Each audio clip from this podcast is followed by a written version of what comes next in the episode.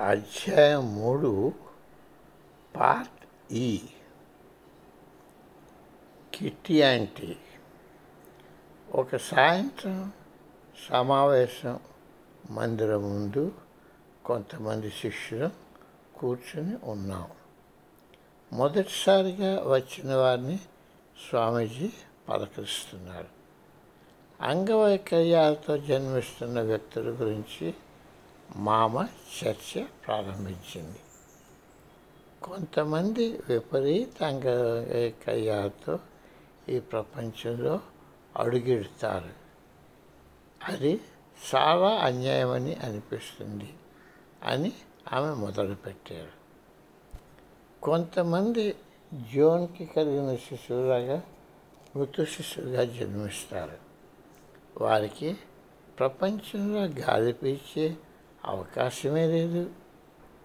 ఈ సంఘటన ఏమాత్రం సబువుగా కనిపించలేదు. ఇది న్యాయమైన దేవుడు చేసే పనేనా?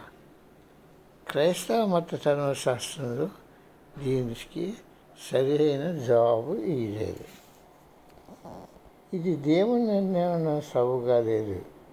అది తప్పించుకునే మార్గం అని ఫ్రాంక్ అన్నారు. కొంతమందికి అన్యాయం జరిగిపోతుంది అని జాన్ అంగీకరించాడు. ఈ బాధ దైవ సంకల్పమని మనం అంగీకరించాలి అని లిడియా అందరూ వినేటట్టు తన ఆలోచనలు పంచుకుంది. లేదు లేదు ఇదంతా ఒక మర్మమని మిస్ మిస్సమ్మలు అంటారు. వారికి తెలియని దానిని తప్పించుకోవడానికి దేవుని తప్పు లేదనడానికి వారు వాడే పదమిది అని ఆమెకు ఇంకొందరు జవాబిచ్చారు.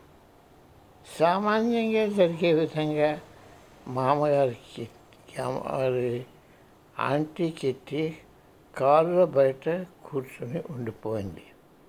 ఆ రాత్రి ఆమెతో ఎన్ రెండు జాగ్రత్తలు తనతో ఉన్న ఆవిడ నిశ్శబ్దంగా కూర్చొని ఎన్ పర్సన్ కాపలా కాస్తున్నది.